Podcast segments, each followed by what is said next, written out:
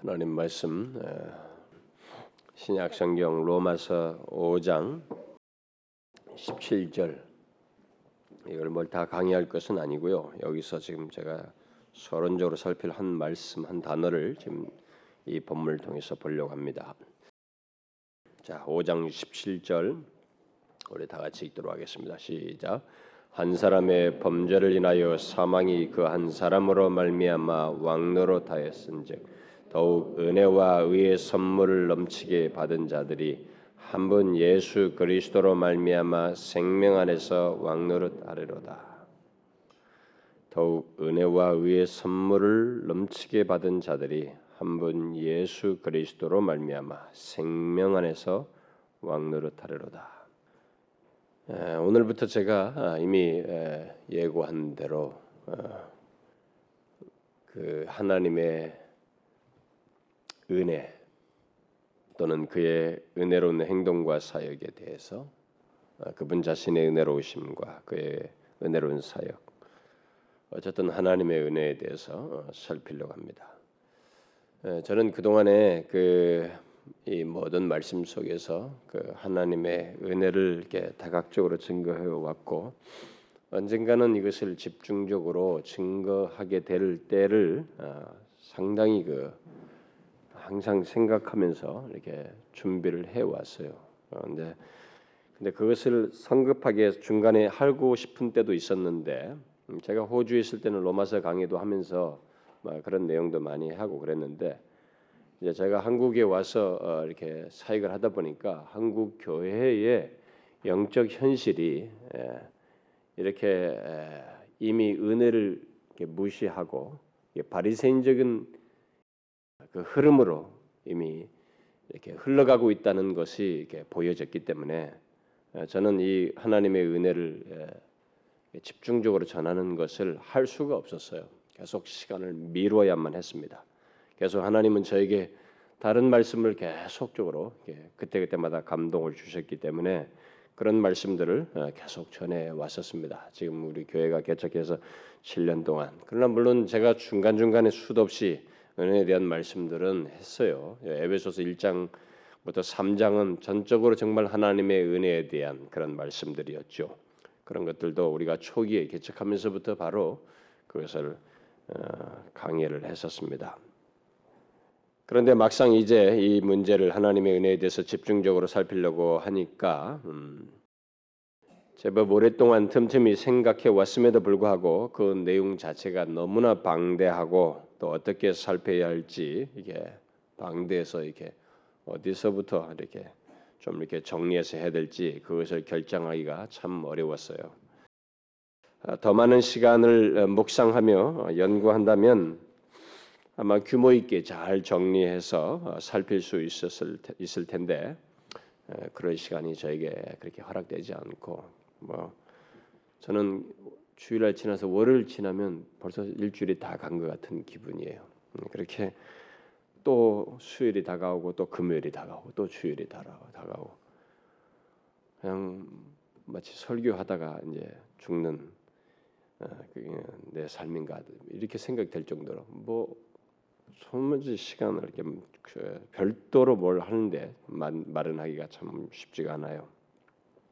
어쨌든 어, 그 그런 시간적인 부족도 있고 그래서 이 방대한 은혜에 대한 이 내용을 어, 이렇게 어, 대체적으로 좀 전체 그림이라도 이렇게 대충 어느 정도는 예, 잡고 그 윤곽을 좀 가지고 할 수 시작할 수 있어야 되는데 그러기에 너무 역부족이고 시간이 모자랐어요. 그래서 아직까지 그런 정확한 윤곽을 같이 그리지 못한 가운데서 지금 일단 시리즈를 시작하는 것입니다. 그래서 이제 오늘 본문은 오늘 본문을 통해서 제가 먼저 주목하려고 하는 것은 은혜라고 하는 이 단어입니다. 은혜라는 단어는 바울 서신만 해도 100번 넘도록 나와요.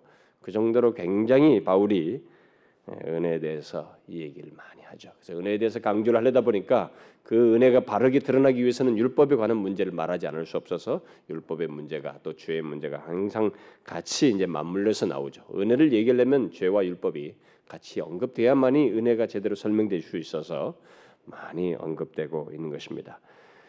그래서 오늘 본문은 이 아담의 범죄로 사망이 모든 인류에게 있게 됐는데 은혜와 의의 선물이 둘째 아담인 예수 그리스도로 말미암아서 생명 안에서 우리 안에 있게 되었다고 하는 사실을 말을 하고 있는데 오늘 주목하려고 하는 것은 은혜라고 하는 이 말 자체입니다.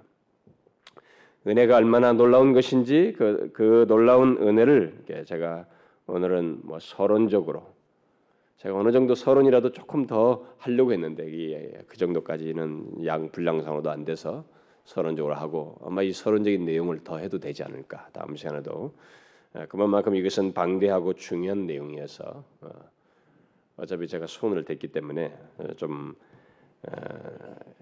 최소한 그것을 다루려고 합니다. 여러분들이 이제 한번 생각을 해보셔요. 음, 여러분은 은혜 하면 은혜가 무엇이라고 생각합니까? 은혜가 무엇이라고 여러분들은 생각하는가요? 더 쉽게 말하면 은혜 하면 여러분들이 무엇이 먼저 떠오릅니까? 여러분들이 생각에 꼬를 물고 이렇게 계속 따라가다 보면 아마 여러분들은 이것도 은혜이고 저것도 은혜이고 뭐 하여튼 은혜의 흔적들은 많이 발견하게 될 것이에요. 어, 정말 모든 것이 정상적인 신자라면 예, 꼬를 꼬를 물고 계속하면 모든 것이 다 은혜라고 하는 것을 아마 발견하게 될 것이에요. 실제로 어, 성경 전체가 창세기부터 계시록 끝까지 모든 내용 속에서 우리는 은혜가 다양하게 어, 묘사되고 있는 것을 보게 됩니다. 사실은 성경 전체는 구원의 역사를 하나님의 구속의 역사를 묘사하고 있다고 할 때에 그것은 구속 자체는 은혜의 역사이거든요. 그러니까, 그러니까 전체가 은혜를 말한다고 할 수 있습니다. 그래서 성경 전체는 아예 은혜를 말하지 않고는 어, 어느 내용도 말할 수 없다고 하는 것을 우리에게 밝혀주고 있어요. 실제로 그렇습니다. 성경 전체에서 하나님의 은혜를 말하지 않고는 어느 내용도 우리가 말할 수 없어요. 사실 하나님께서 세상을 구원하시는 역사는 모두 하나님의 은혜로 말미암은 것이므로 그럴 수밖에 없습니다. 그래서 일반적으로 사람들이 은혜를 말할 때 구원과 관련해서 아, 말을 많이 하죠. 그 대부분 다그 은혜 할 때는 구원을 입니다. 여러분 찬송 가서도 은혜에 대한 내용들을 보게 되면 묘사가 다 구원과 관련해서 얘기가 나와요. 그런데 그 구원에 대해서 이제 주로 얘기할 때도 사람들은 두 가지 측면에서 이제 이 얘기를 합니다. 이것이 여러분들이 혹시 구원의 은혜에 대한 책들을 뭐 혹시 접하게 되면 여러분들 뭐 전문적으로 그 분별하지 못할 수도 있겠지만은 그것이 논쟁쟁이에요. 우리나라에서 유명한 사람들이 설교자들이 뭘 이렇게 했다가 아, 그것 때문에 자기가 말하는 은혜가 어떤 것을 말하는지에 대한 오해가 야기되니까 또 그것을 설명하기 위해서 예, 반론하기 위해서 또 또 다른 내용을 어, 글을 쓰거나 설교를 하는 그런 것들이 이게 흔적들이 보여요. 그러니까 사람이 은혜에 대해서 처음 설교하기 시작했다가 뒤에 가서는 그것을 자기도 이제 증명하기 위해서 제가 말한 자기가 말한 것이 무엇이다는 걸 자꾸 설명하려고 하는 그 추가적인 설교들이 나오고 있는 것을 보게 됩니다.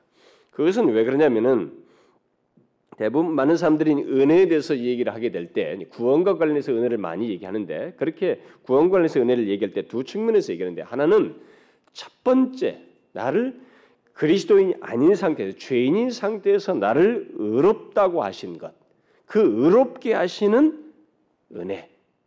의롭게 하시는 은혜. 그래서 우리는 의롭게 하시는 믿음 이렇게 하지만 그, 그 믿음은 그냥 은혜로 얻게 되는 것을 말하는 것이기 때문에 이제 믿음은 다 이제 은혜와 다 연관되는 말들이에요. 그건 나중에 가서 다 설명하기로 하고 처음 우리가 구원을 받게 된다는 그 받게 되는 은혜, 그 의롭게 하시는 은혜의 측면에서 은혜를 많이 말합니다. 나 같은 사람을 하나님께서 은혜로 구원하셨다, 죄에서 구속하셨다. 그러면서 그 처음에 구원받는 것과 관련해서 은혜를 얘기합니다.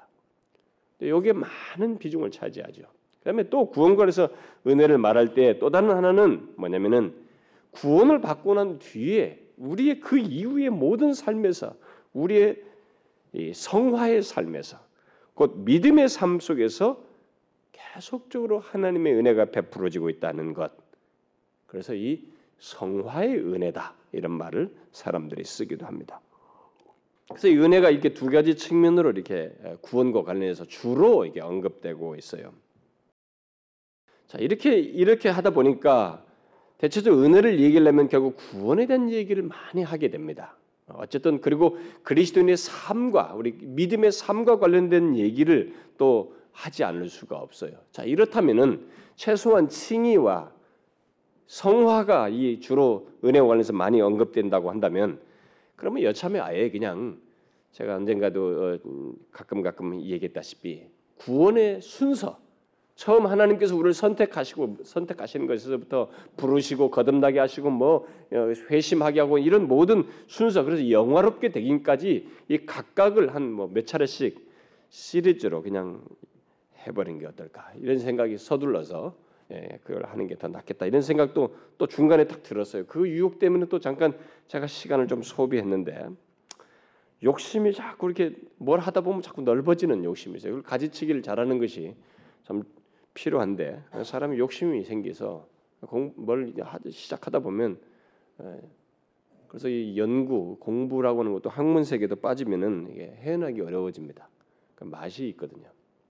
더 하고 싶고 빠져 들어가는데 자꾸 더 넓어졌어요. 그래서 시간이 제가 그럼 그렇게 할까 하는 갈등까지 했지만은 제가 처음 먹은 생각이 그게 아니었거든요. 음, 제 욕심으로는 이 성경의 핵심인 은혜에 대해서 살피게 했으니까 아예 처음부터 끝까지 그렇게 상세히 하는 것이 좋겠다 이런 생각이 들었지만 처음에 제가 기대했던 것이 그것이 아니었고 또 그런 그런 식으로는 앞으로 체계적으로 이후에 할 생각이었기 때문에 그냥 현재로서는 먼저 한번 개관적으로 이 은혜에 대해서 어, 살펴보는 게 좋겠다라는 것이 결국은 제가 결론에 이르렀습니다. 너무 방대지니까 갈 길을 못 찾아서 결국 다시 그럴 때는 처음으로 오는 게 제일 정상이어서 예, 그런 결론을 가지고 이제 시작하게 됐는데 어쨌든 그래서 이제부터 어, 주께서 허락하시면 성경에서 가장 중요하면서도 우리에게 행, 우리에게 행복감을 느끼게 하는 그 삼위 하나님의 은혜와 구원의 전 여정 속에서 베풀어지는 은혜에 대해서 어, 이어서도 어, 살필 수 있으면 좋겠어요. 또 어, 은혜로 인해서 기, 그 우리가 경험하게 되는 그 기쁨의 문제도 그 이후에 살필 수 있으면 좋겠습니다. 여러분 기쁨이라고 하는 것은 이 은혜와 관련되는 것이거든요. 그래서 이런 생각들을 미리 이렇게 쭉 전체적인 그림이나 하고 싶은 것을 생각해 보니까 벌써부터 마음이 조금씩 흥분이 됩니다. 어, 미뤄 왔던 것이고. 그러나 제가 미리 한 가지를 여러분들에게 말씀을 드려야 되겠습니다. 어, 여러분 오늘은 서론이기 때문에 어, 서론적으로 이, 이 얘기를 전체적으로 좀 들으십시오. 사람들은 은혜를 말하면 일반적으로 그것을 개인적으로 적용하는 성향이 있습니다.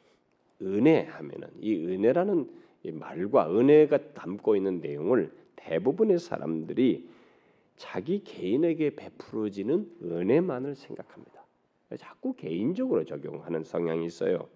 그러나 저는 여러분들이 자신의 구원과 삶에 베풀어지는 하나님의 은혜뿐만 아니라 우리 공동체와 이 조국 교회 위에 공동체적으로 집단적으로 임하실 하나님의 은혜 또한 함께 생각하기를 바래요.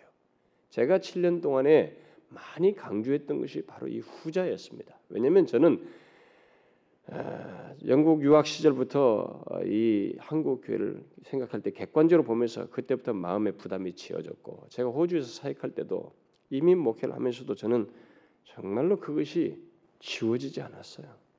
정말로 지워지지 않았습니다. 정말 그 왜 이 호주 이민 목회를 하면서 축도 시간에 마지막 끝에 무슨 조국 교회까지 축도에다가 함께 있을 있어지다 이렇게 뭐 이렇게 말을 할까? 그 이민자들은 좀 신기했을지도 몰라요. 좀 나한테 아무도 의문을 제기는 하진 않았지만 저는 그 이민 사회 속에서 예배 후에 축대할 때마다 항상 조국 교회를 같이 언급했습니다. 지금도 항상 하듯이 그것은 저에게 지워지지 않았기 때문에 그래요.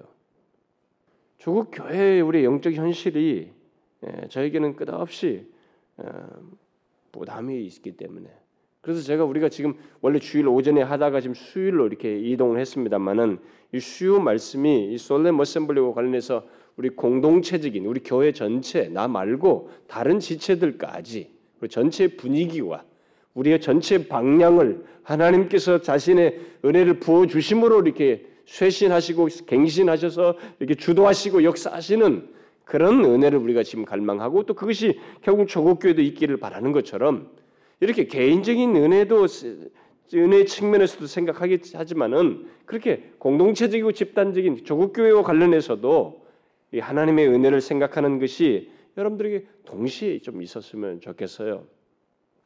사실 그것은 신자 정상적인 신 우리가 하나님과의 관계 속에서 은혜가 이렇게 충만하고 은혜를 바르게 이해하게 되면 정상적으로 갖는 어, 모습입니다. 두 가지를 다 알고 이렇게 두 측면을 알고 자연스럽게 연결지어서 예, 구하게 되죠. 사실 저는 그동안 은혜의 개인적인 측면뿐만 아니라 공동체적인 측면을 사실 어쩌면 이 후자를 비교적인 차원에서 제가 많이 한 편이에요. 어, 물론 전자와 이것이 뭐 퍼센테지 말하면 뭐 비슷할 수도 있겠지만은 사실 이 후자에 대해서 다른 음, 여러분들이 다른 교회에서 신앙생활하다가 오신 분들은 좀 그게 바로 여러분들에게 인상 깊었을 거예요. 와, 이 사람은 뭘 이렇게 말끝마다 이 조국 교회가 어떻고 어떻고 실제로 우리 교회 왔던 사람들이 저한테 많이 얘기했어요. 다른 교회에서 와서 성경 공부 참여하는 사람들도 그게 자꾸 그렇게 해야 되냐고, 그거 좀 이렇게 안 하면 안 되냐고까지 저한테 말을 했어요. 그러니까 그게 좀 너무 이상하고 자기한테 안 맞는다는 거예요. 그러나 여러분 저는 어, 성경에서도 여러분들이 보다시피 같은 동시대에 선지자를 세워서 할 때도 한 사람은 이런 측면에서 한 사람은 똑같은 시대 이런 측면에서 하나님 부담을 주어서 일하게 하십니다. 어쩌면 저에게는 그게 있나 봐요. 저는 우리 조국 교회 지금 안타까운 현실에 대해서 많이 언급하는 이유는 그것에 대한 부담이 있기 때문에 그래요. 특히 우리들도 그 현실에 책임이 있다는 사실, 어, 책임이 있기 때문에 그래서 제가 그 사실을 많이 언급한 것입니다. 그러다 보니까 그런 내용을 많이 들어온 지체들 중에 몇몇 사람들은 그런 내용들을 힘들어했던 것 같아요. 내 문제도 해결을 못하는데 내가 지금 힘든데라고 하면서 그런 말씀을 힘들어했던 것 같습니다. 그러나 우리 그리스도인은 내 개인을 위한 하나님의 은혜만을 생각해서는 안 됩니다. 물론 저는 어떤 설교자들처럼 개인적인 적용에 초점을 맞추어진 이 복음 설교 또는 은혜의 말씀을 상대적으로 적게 해요. 다른 사람들은 어떤 면에서 대부분이 그런 내용이에요. 대부분이. 왜냐하면 계속적으로 그런 사람들이에요. 그래서 사람들이 계속 은혜의 말씀 드리니까 너무 좋은 것이에요. 너무 좋아요. 근데 여러분 그것이 바로 능사만은 아니에요. 왜냐하면 예수님도 주여 주여 하는 자마다 천국에 들을 것이 아니고 예수님의 이름으로 다 권세를 뭐도 했지만은 주님 앞에서 뜻대로 행치 않아서 내가 도무지 알지 못하는 사람도 있는 거거든요. 거짓되는 확신도 있기 때문에 사실은 우리가 무조건 복음 설교 개인적인 적용해서 복음 설교 은혜 설교만 한다고 해서 그것이 자기에게 유익을 반드시 줄 거라고 할 수 없어요. 거기에는 같이 상응하는 말씀이 함께 균형 있게 나와야 돼요. 물론 오늘날 복음 자체와 복음적인 말씀을 잘 전하는 사람도 드문 것은 사실입니다. 그러나 그렇다고 개인적인 복음의 은혜를 적용하는 적용하는 것을 주로 전하는 것은 또 다른 측면에서 치우치는 것이에요. 균형을 잃는 것입니다. 저는 이미 에베소서 1장부터 3장 강의를 2년 가까이 하면서 개인적으로 적용할 수 있는 하나님의 구원에 대해서 많이 전했어요. 그 외에도 개인적으로 적용할 수 있는 말씀을 많이 전했습니다. 그럼에도 저는 좀 남다르게 공동체적인 측면에서 특히 조국 교회와 관련해서 이 말 하나님의 은혜에 대해서 많이 증거해 온 사람이에요. 그것이 필요하기 때문에. 그러나 정녕 우리들이 주님을 믿고 있다면 우리 개인주의적인 신앙 태도에 멈춰서는 안 되고 결국 그런 것을 함께 가져야 됩니다. 우리는 그것과 함께 점점 피폐해져가는 우리의 현실 또한 생각하면서 공동체적인 은혜의 역사를 위해서도 마음을 쏟을 수 있어야 돼요. 제가 우리의 영적 현실과 신앙의 진정성 문제, 참된 신자의 특성과 표지 등을 자주 언급한 것은 모두 공동체적인 은혜의 역사에 대한 생각 때문에 그렇습니다. 우리 조국교회 현실을 생각하기 때문에 그런 것이에요. 그런 면에서 여러분도 균형을 갖기를 바래요. 옛날에 하나님의 은혜가 우리 조국 교회에 풍성하게 나타날 때에는 비록 힘든 시절이었지만 각각의 그리스도인들의 개인적인 구원의 은혜에서 만족하지 않고 교회를 위해서 기도했어요. 정말 공동체적이었습니다. 제가 어려서부터 신앙생활할 때 그랬습니다. 그리고 정말 민족과 나라를 위해서 조국 교회뿐만 아니라 이 나라 안에서 교회들이 하나님의 백성들이 왕성하기를 기도했어요. 그리고 누가 돈을 주지 않아도 다 개별적으로 어, 산에 가서 같이 기도하는 그런 일들이 있었던 것입니다. 나라와 민족을 생각했어요. 그렇게 그, 그런 균형이 자연스러웠던 것입니다. 그런데 어느새 우리들의 신앙과 삶은 오늘날 우리들의 신앙과 삶은 개인주의적으로 바뀌었어요. 나만 나만 나만 예수를 믿고 나만 구원받은 거예요. 그러니까 예배당에 와서도 살짝 예배만 들고 빠져나가는 사람들이 있다거나 공동체적이지가 않아요. 우리 신앙은 교회적인 것이거든요. 그런데 모두가 개인만 자기만 그냥 신앙만 유지하려고 하는 이런 기현상이 오늘날에 있는 것입니다. 저는 그런 현실을 분별하여서 개인을 넘어서서 공동체적인 은혜의 충만이 우리에게 있어야 된다는 것이고 항상 모든 신자의 삶이라는 것은 공동체적이다는 것을 제가 많이 강조하는 것이에요. 그런데 그런 것들을 사람들이 힘들어한다는 것은 정말로 아쉽습니다. 저는 로이 존스 목사가 성령 세례, 뭐 부흥에 대해서 많이 강조한 것은 바로 하나님의 은혜의 그 양면성을 이 사람이 의식하고 있었기 때문에 그래요.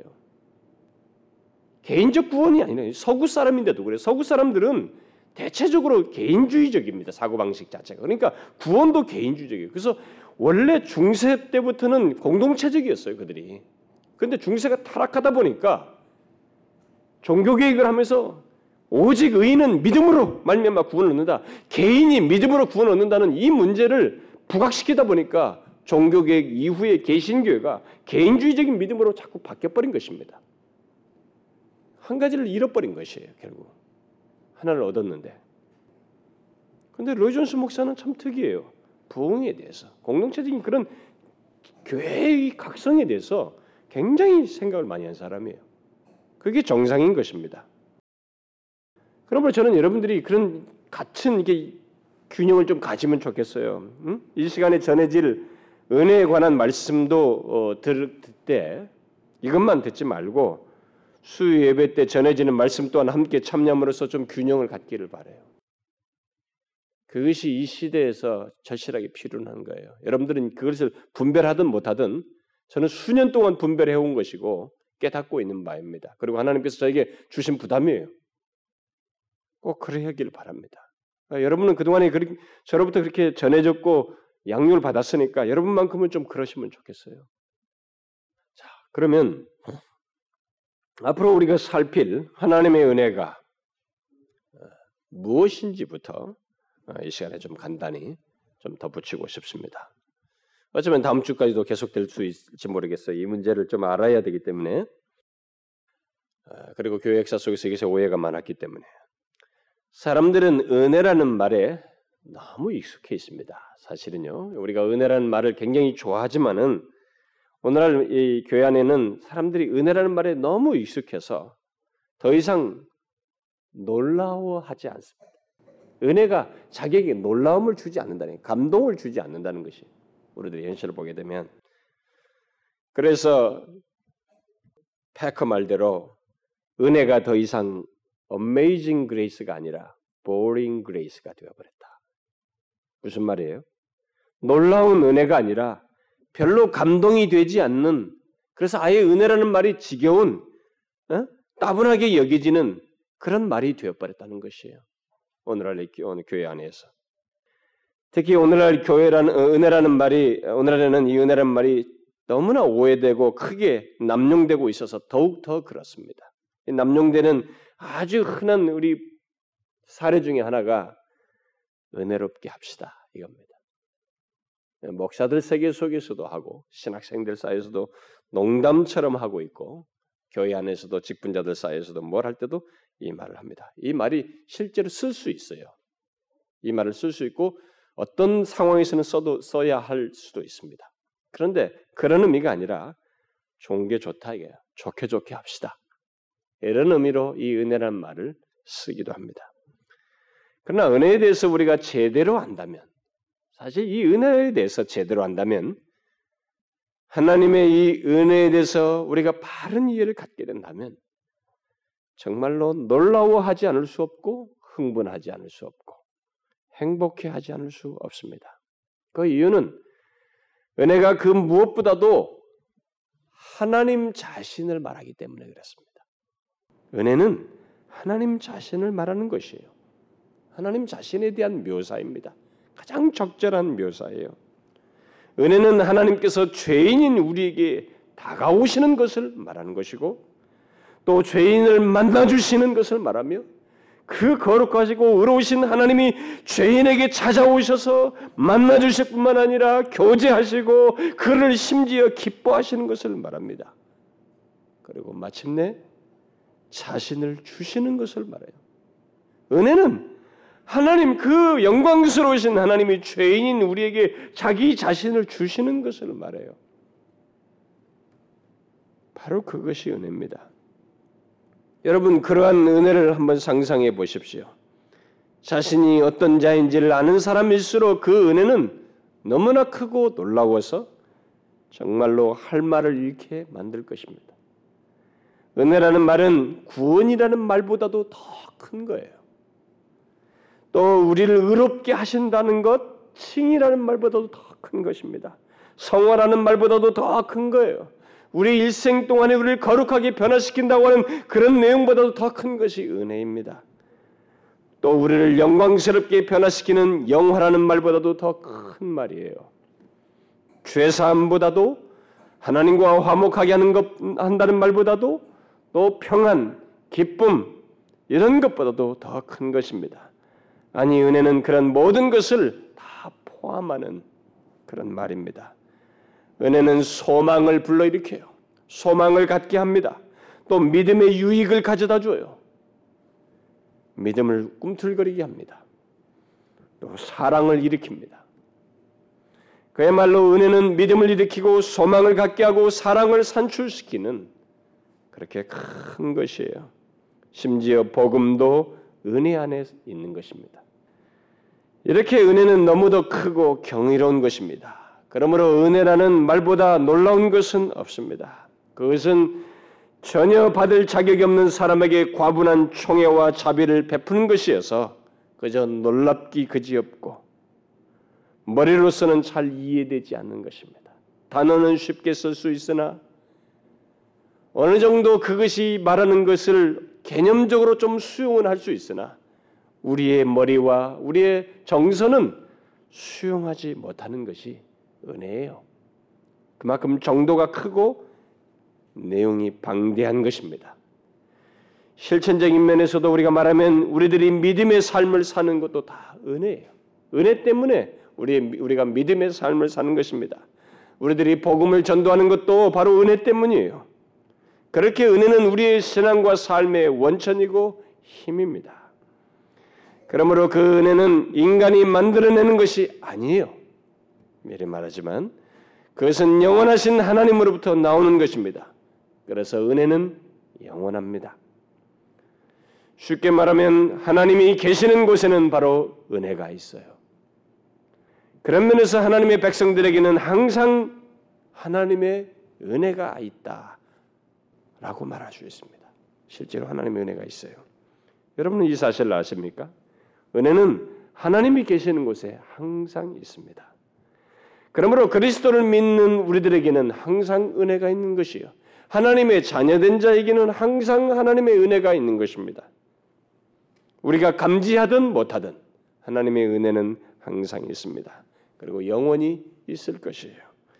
은혜는 하나님께서 우리를 위해서 행하신 것에서도 드러나지만은 그의 존재 자체가 은혜이시고 또 모든 은혜가 그런 말미암아서 있기 때문에 하나님이 계시는 곳에는 항상 은혜가 있고 경험할 수 있습니다. 우리는 이 사실을 알아야 됩니다.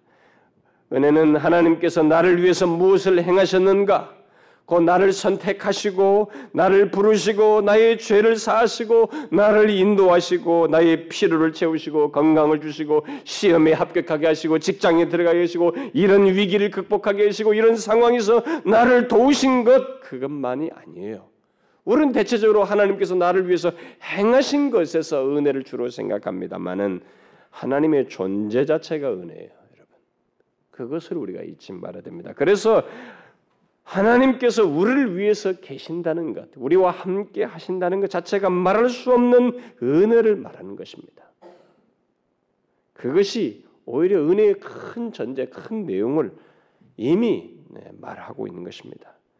바로 이런 사실 때문에 성경이 기록된 모든 신실한 사람들, 성경의 샘플로 나오는 좋은 믿음의 사람들을 보게 되면 그들은 하나님께서 자신들을 위해서 무엇을 행해 주시는 것보다도 놀랍게도 하나님 자신을 원했어요. 모세를 비롯해서 다윗을 비롯 모든 사람들이 가만히 보면 하나님께서 자신들에서 무엇을 행해 주십시오라는 것보다도 하나님 자신을 더 원했습니다. 우리가 잘 아는 시편 42편 그 기자도 그렇잖아요. 사슴이 시냇물을 찾기에 갈급한 같이 내가 하나님을 하나님 자신을 찾기에 갈급하다고 말을 하잖아요. 그게 다 뭡니까? 여러분 그게 비밀이에요. 은혜의 비밀인 것입니다. 여러분 이 비밀을 아십니까? 그 비밀을 아는 자는 그 어떤 것보다도 하나님 자신을 원하게 되는 것입니다.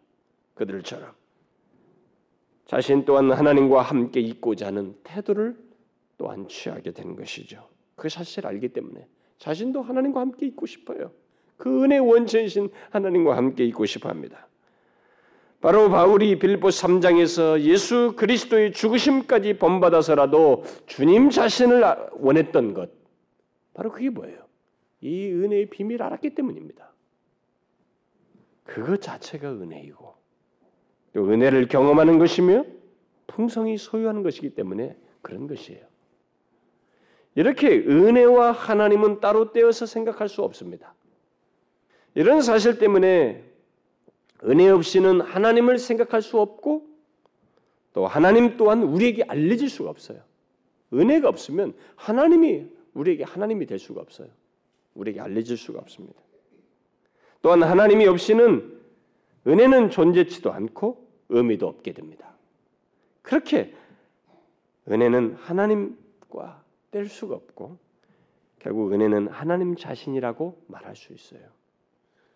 그런데 지금까지의 인간 역사는 그 은혜를 무시하고 또 교회 역사를 보게 되면 그 은혜를 왜곡했습니다. 심지어 교회 안에서조차도 그 은혜를 자기 방식대로 이해하고 오용하고 왜곡시켜서 하나님의 은혜에다가 은혜에다가 지푸라기 같은 자기 자신들의 행동을 선행을 더하여서 은혜를 충족시키려고 했습니다. 이 말이 무슨 말인지 여러분 이해하셔야 됩니다.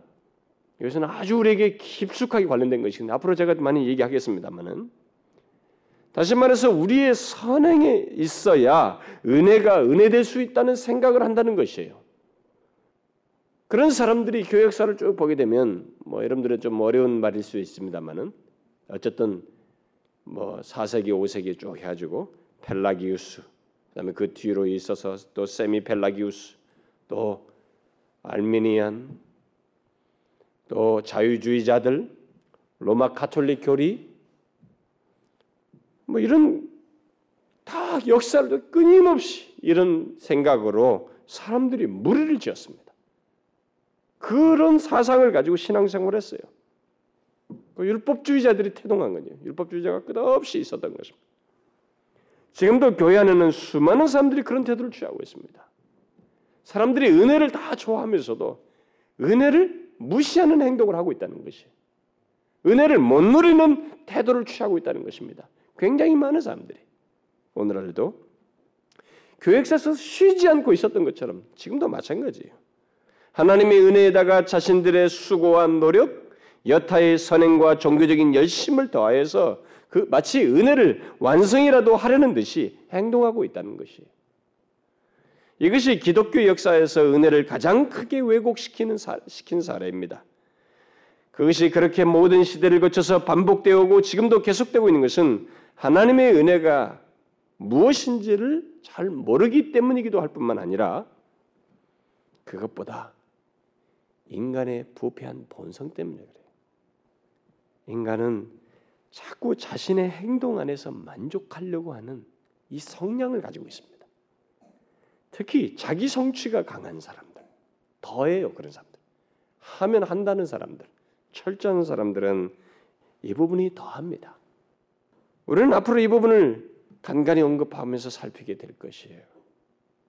사실 이것을 언급하지 않고는 은혜를 알 수도 없고 누릴 수 없기 때문에 말하지 않을 수가 없죠. 그러나 미리 말씀드리면 하나님의 은혜에는 우리의 그 어떤 것도 더해질 수 없습니다. 그만큼 완전해요. 그럴 수밖에 없는 것은 은혜는 궁극적으로 하나님 자신을 주는 것이기 때문에 더해질 수 없어요. 하나님은 인간이 타락했을 때부터 은혜를 사실상 표현하셨습니다. 드러내셨어요. 은혜가 은혜로 말미암아서 그들을 구원하실 것이라고 하는 것은 자신이 은혜를 드러내실 것이라는 것을 말씀하셨어요. 그리고 마침내 그것을 갈보리 십자가에서 보이셨습니다. 도저히 상대할 수 없는 죄인들을 이 세상의 죄악 가운데 있는 더럽고 추악이 그릴 데 없는 탐심과 탐욕에 쩌들린 이 인간들을 구원하기 위해서 하나님께서 손수 스스로 자기 자신을 내어주는 은혜의 행동을 하신 것이에요. 그것이 아담이 타락했을 때부터 말씀하시고 바로 십자가에서 여인의 후손으로 오셔서 십자가에서 보이셨습니다. 하나님 자신이 인간의 몸을 입고 십자가에 달려 죽는 것이에요. 은혜는 바로 이것이다라고 보인 것입니다. 나를 주는 것이다. 나의 생명을 주는 것이 은혜야. 너희 같은 자들을 위해서 죄인들을 위해서 나를 주는 것이 은혜다라고 말한 것이 바로 십자가예요. 그래서 은혜는 하나님 자신을 주는 것이 죄인을 위해서. 그러니 더할 수가 없는 것이에요. 거기에 그 어떤 것도 더해질 수가 없는 것입니다. 인간의 행위가 더해질 수가 없어요. 그러나 지금까지 인간의 역사와 교회 역사는 그것을 좀처럼 깨닫지를 못하는 듯이 행동해 왔어요. 그리고 왜곡시켰습니다. 자꾸 뭘 더 하려고 그래요. 그 자기의 행동 안에서 안심하려고 그래요. 구원을 안심하려고 하고 자기의 신앙생활을 안심하려고 해요. 하나님의 은혜로 말미암아서 행복해하고 그것 때문에 감사해서 뭘 하는 게 아니라 무엇을 자기가 한 것 안에서 안심하려고 하는 이 괴이한 것이 역사를 거쳐 다 있었어요. 지금도 있습니다. 아마 여러분들 중에도 그런 사람이 있을 거예요.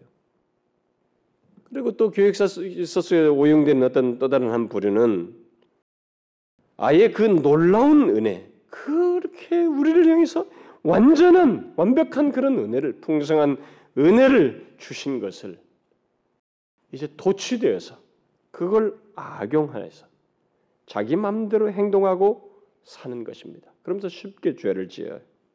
그런 오용 사례가 또 교역사 속에 있어 왔어요. 물론 이것, 이것도 오늘날에도 오늘날에도 계속되고 있습니다.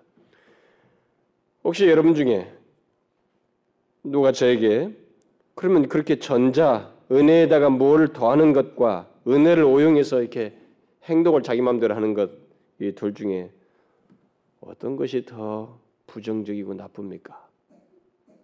이렇게 묻는 사람이 있다면 굳이 말해야 한다면 저는 전자라고 생각합니다.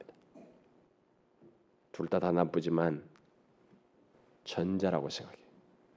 왜냐하면 하나님의 은혜를 알게 되면 그것이 자기에게 충격으로 오면 그 은혜가 너무 큰 것이 충격으로 오면 사람이 감당하기 어려워서 후자의 실수의 여지가 생겨요. 그런데 전자는 충격을 못 받은 것이에요, 오히려. 그 은혜가 얼마나 놀라운지를 모르기 때문에 자꾸 자기 걸 더 하는 거예요. 그래서 전자는 은혜를 무시하는 것이고 후자는 은혜를 너무 충격을 받아서 그 알기 때문에 이것이 실수가 파생되는 것이에요. 그래서 전자가 더 나쁘다고 볼 수 있어요. 후자보다. 사실 후자는 하나님의 은혜가 너무 커서 나의 모든 죄까지 미래의 죄까지 품는다는 사실로 인해서 죄에 대해서 방만해지는 태도를 일시적으로 갖는 것이죠. 그것은 분명히 하나님의 은혜가 얼마나 놀랍고 큰지를 알았다는 것이 충격이 됐다는 것이에요. 바로 이런 사실을 로이존스 목사가 아, 로마서를 강의하면서 어, 로마서 3장 강의하다도 말하고 6장 1절을 강의하다가 그런 얘기를 하죠. 우리를 의롭게 하시는 하나님의 은혜, 곧 칭의 은혜로 인해서 우리들에게는 오해가 생길 수 있다라는 얘기를 하죠. 그러니까 사람들은 칭의 은혜, 곧 그런 복음을 듣고 나면 뭐 하나님의 전적인 은혜로 모든 것이 됐다는 것을 듣고 나면 아 이제는 아무렇게 해도 되는구만 이런 생각이 쓱 밀려 들어온다는 그런 오해가 야기된다라는 얘기를 했죠. 그래서 그러면서 그렇게 오해를 불러일으키는 이 은혜의 설교를 하는 사람이 제대로 설교를 한 것이다. 아, 그런 말을 설교자의 설교의 시금석이다 그러면서 그런 말을 한 두 차례 했을 거예요 강의에서. 그런데 그 말이 얼마나 많이 인용되는지 몰라요. 제가 보니까 그, 그, 그 내용이 로이존스가 한 그 말을 갖다가 많이 인용을 해요. 근데 두 그룹으로 인용되고 있는 걸 제가 보았습니다. 책들을 통해서 하나는 그 말을 문맥 속에서 제대로 긍정적으로 인용을 해요. 로이존스 목사 말에 한 부류는 그걸 부정적으로 인용해요. 그렇게 하면서 결국 은혜를 제대로 설교하면 칭의를 바르게 이렇게 설교하게 되면 우리는 이렇게 죄에 대해서 이렇게 해해진다는 거예요. 그럴 수 있다. 그래도 된다. 뭐 이렇게까지 얘기를 해요. 그런데 그 말이 6장 1절 얘기거든요. 우리가 죄 은혜를 더하기 위해서 죄를 더할 수 죄를 범할 수 있는가? 그러면서 그럴 수 없느니라라고 하면서 얘기하는 것이 그러니까 그 내용까지 같이 말해야지 그 말만 다 얘기하면서 사람들을 이렇게 오해를 사게 만들어요. 근데 어쨌든 로준스 목사는 오해가 생길 수 있다는 것입니다. 은혜의 복음은 오해를 야기시킬 수밖에 없다. 충격이 너무 큰 거예요. 우리의 본성으로는 도저히 수용할 수 없는 하나님의 은혜의 완전함을 얘기하기 때문에 그런 오해가 생긴다는 것이에요.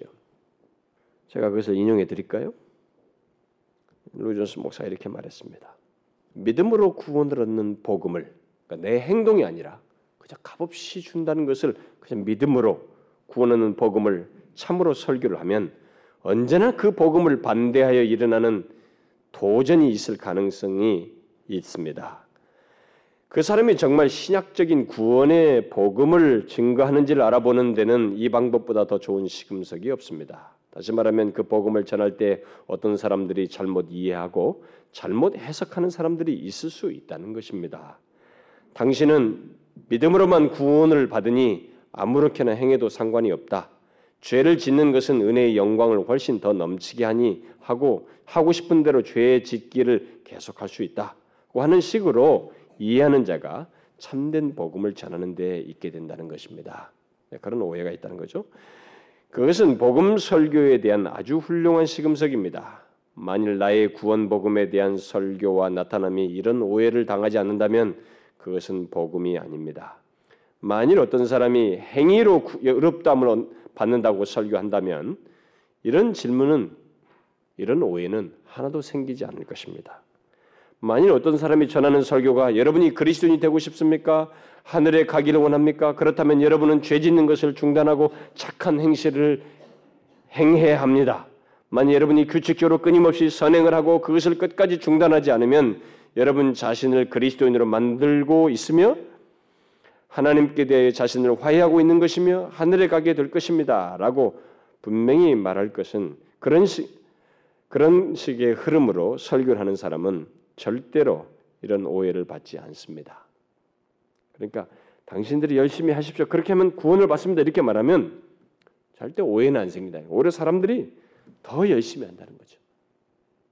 이런 오해는 믿음으로만 의롭다 하심을 받는다는 교리가 전해질 때만 일어날 수 있는 것입니다. 은혜의 복음은 그래서 우리가 수용하기 어려워요. 오해가 생기면 누구나 다. 정말 그런 거야? 아, 그래도 뭔가 좀 해야 되지 않을까? 근데 아니라고 하는 것을 알게 되니까 그러면 뭐 아무렇게나 살아도 결국 은혜 구원 받겠네? 이런 오해가 싹 생긴다는 거죠. 그게 복음을 제대로 은혜를 제대로 전했을 때 생기는 오해라는 거죠. 그 그 그런 증거가 생겨야만이 은혜를 제대로 설교한 것이다 이렇게 말한 것입니다. 그런데 여러분 실제로 우리가 참 현실을 보게 되면 은혜 행위를 더하도록 이렇게 말을 하게 되면 아, 은혜 행위를 더하도록 당신들이 이렇게 열심히 이렇게 해야 구원받아요. 이렇게 자꾸 말을 하게 되면 사람들은 거기에 잘 반응해요. 열심히 해요. 더욱더 열심을 냅니다. 그런데 문제는 그렇게 함으로써 하나님의 은혜를 은혜가 부족한 것처럼 여기게 된다는 것이에요. 그래서 은혜를 베푸시는 하나님을 업신여긴다는 것입니다. 그래서 그 은혜로우신 하나님을 하나님으로 인정치 않는 일이 생긴다는 것이에요. 바로 그런 면에서 저는 전자가 후자보다 더욱 부정적이다는 거예요. 그 사람들은 은혜 은혜가 무엇인지를 제대로 충격을 못 받았다는 거, 이해가 모자랐다는 것이에요. 그렇기 때문에 자꾸 뭔가를 더 하려고 한다는 것이. 자신의 행동 안에서 자꾸 안심하려고 한다는 것입니다. 어쩌면 여러분들 중에 어떤 사람들도 전자와 같은 모습을 취할지도 몰라요. 사실 전자는 모든 신자에게 아주 가깝습니다. 그리고 쉽게 빠져들어갈 수 있는 것이에요. 왜냐하면 우리는 그래도 무엇인가 내가 한 것이 있어야 안심하는 성향이 있어요. 자기 안에서 안심하는 인간의 그 본의적인 마음과 태도, 태도 때문에 율법적인 성향 때문에 우리는 전자를 선호합니다. 그래서 혹시 나중에도 제가 그런 질문을 하겠습니다만은 여러분들이 아, 내가 이렇게 안 했으니까 하나님 앞에 심판받지 않을까? 벌 받지 않을까? 이랬기 때문에 내가 저주를 받지 않을까? 이런 생각이 들어온다는 것은 다 우리들이 자신의 행동 안에서 만족한다는 거예요. 은혜에 뭔가를 더 하고 싶어 한다는 것입니다. 반대로 하나님의 은혜가 얼마나 큰가. 나 같은 사람을 살리셨고 이렇게 은혜를 베푸셨으니 이 부족한 나 그저 하나님께 진실하고 싶어. 부족해도 그래도 하나님께 진실하고 싶어. 뭐 이런 이런 일은 있을 수 있지. 그러나 하나님은 이 모습 이대로 받으신 거야. 나는 그 이대로 하나님 앞에 감사하며 살고 싶어. 이게 정상적인 거예요. 자신의 행동 안에서 만족하는 것은 바람직하지 않아. 그건 전자와 같은 것입니다. 근데 여러분 그건 참 가까워요. 저도 그런 자신의 내 행동 안에 수고 안에서 만족하려는 성향이 쑥쑥쑥 들어와요. 그러나 그것은 하나님의 은혜를 없인 여기는 것입니다. 하나님은 그를 믿는 자들에게 자신을 주시는 은혜, 그런 완벽한 은혜를 베푸셨어요. 그래서 그의 은혜는 더할 것이 없고 완전합니다. 게다가 우리는 그분과의 관계 속에서 항상 은혜를 입고 있습니다. 왜냐하면 그가 계시는 곳에 항상 은혜가 있기 때문에 우리는 하나님의 자녀로서 그분이 계시는 곳에 항상 은혜가 있는 우리는 그런 은혜를 입고 있어요. 종종 우리들이 현재 하나님의 은혜를 입고 있는지를 지금은 못 보고 나중에 깨닫게 됩니다. 그러나 분명한 것은 우리에게 하나님이 계신 한 그의 은혜 또한 우리에게 계속 베풀어진다는 사실이에요. 그래서 그 은혜 때문에 우리들이 지금 이곳에 온 것이고 여러분 잘 아셔야 됩니다. 저와 여러분이 지금 이 자리에 온 것은 사실 하나님의 우리에게 하나님이 계셔서 있는 일이에요. 그래서 그가 은혜를 베풀기 때문입니다. 우리들이 하나님을 향하여 믿음을 발휘할 수 있는 것도 은혜예요. 그분의 은혜 때문입니다. 하나님을 아버지라 부르게 되는 것 그것도 하나님의 은혜예요. 그리고 우리의 미래, 우리 교회의 장래를 전망할 수 있는 것도 다 하나님의 은혜예요. 죽음 이후를 소망할 수 있는 것도 다 하나님의 은혜입니다. 은혜 때문이에요. 그 모든 것은 지금 하나님께서 우리에게 은혜를 베풀고 계시기 때문입니다. 지금 여러분이 건강함을 가지고 이곳에 자유롭게 하나님을 아버지라 부르며 예배할 수 있는 것, 사랑하는 지체들과 함께 또 가족들과 하나님을 경배하는 것, 이게 다 하나님의 은혜예요. 그가 우리에게 계셔서 있게 된 것입니다. 그런데 여러분, 그 모든 은혜가 바로 하나님 자신으로부터 온다는 사실을 여러분들이 기억하십니까? 이걸 기억하셔야 됩니다. 사실 하나님께서 자신을 주시는 은혜의 연장선상에서 지금 우리에게 자신의 은혜를 주고 있다는 것을 여러분들은 기억하셔야 됩니다.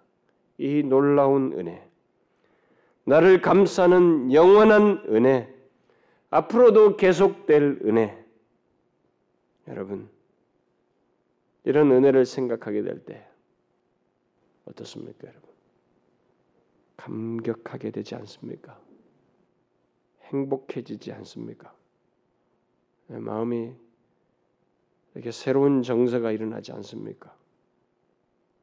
그 영원하신 은혜가 나를 감싸고 앞으로도 계속될 것이라는 것을 생각하게 될 때, 여러분 그렇지 않냐는 거예요. 하나님 자신을 주는 은혜예요. 그 은혜 안에서 우리를 계속 대하는 것입니다. 그 하나님의 은혜를 항상 기억하십시오. 그리고 그 은혜를 여러분들이 발견하세요. 그리고 그 은혜를 계속 누리기를 구하십시오. 그리고 그 은혜의 영광을 여러분도 찬송할 수 있어야 됩니다. 수많은 사람들이 은혜를 찬송하다가 이 세상을 떠났어요. 그들 중에 찬송가 가사로서 기록한 사람들은 그래도 그나마 우리가 자료로 가지고 있는 것입니다. 줄리아 존스톤은 그 은혜를 생각하면서 구속의 은혜, 예수 그리스도를 주시는 하나님 자신을 주는 그 십자가의 은혜를 생각하면서 놀랍다 주님의 큰 은혜 우리의 죄를 속하시려 갈보리 십자가 위에서 어린 양 보혈을 흘리셨네. 헤아릴 수 없는 주 은혜 십자가에서 나타냈네.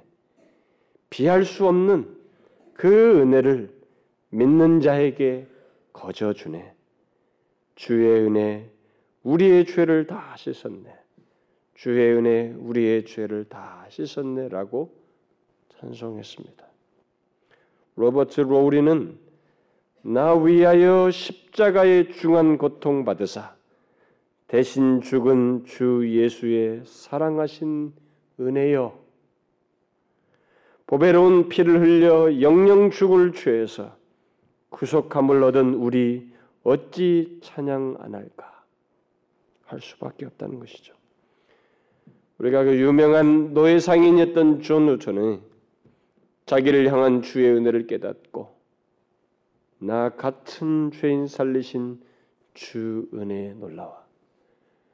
놀라운 은혜는 얼마나 달콤한지 뭐 그렇게 영어로는 그렇게 말했죠. 큰 죄악에서 건지신 주 은혜 고마워. 이제껏 내가 산 것도 주님의 은혜라. 그네가 나를 장차 본향에 인도해 주시리. 거기서 우리 영원히 주님의 은혜로 해처럼 밝게 살면서 주 찬양하리라. 존 뉴턴은 나를 죄에서 구원하신 것에서부터 지금까지 산 것도 은혜이고 나를 끝까지 하나님 나라까지 인도할 것도 은혜이며 영원토록 해처럼 살 것도 하나님의 은혜이다. 이렇게 말한 것입니다. 그러면서 그 은혜가 얼마나 놀라운지 그렇게 말한 것이요. 여러분 정말로 그렇지 않습니까? 우리를 향한 이 하나님의 은혜가 정말로 이렇게 놀랍지 않습니까? 여러분 어떻습니까요? 여러분 이 은혜를 알고 있습니까? 이 은혜를 발견하고 있어요? 그리고 누리십니까? 그것을 보시나요? 그것은 자기 백성들에게 주신 은혜요. 제가 또 계속해서 또 얘기하겠습니다만은 이런 지금 제가 좀 묘사한 것 정도 안에서 이런 은혜는 다 우리를 위한 것입니다. 여러분은 이 은혜를 아십니까? 아니 우리를 위해서 주셨다는데 그걸 알고 누리냐는 거예요. 여러분들 중에 혹시 아, 그런 은혜가 있다 나에게는 아닐 거야. 무슨 근거로요? 그게 여러분 노예적인 근성이에요. 오직 믿음으로 말미암아 값없이 은혜로 주신 거예요. 은혜를 주시는데 우리는 자꾸 자기 행동 안에서 얘기하는 거예요. 행동 안에서 하나님의 은혜를 입을 수 있는 자격 조건은 하나입니다. 뭐예요? 죄인. 죄인이면 누구나 하나님의 은혜를 입을 수 있는 것이. 하나님은 그를 믿는 자에게 오직 그를 믿는 자에게 죄인인 그를 자신을 주는 은혜를 베푸셔요. 우리가 바로 그 은혜를 입은 자들이에요. 이것을 알고 발견하시고 누리시고 이 찬송 작가들처럼 생생하게 찬송할 수 있기 바랍니다. 네, 기도하겠습니다.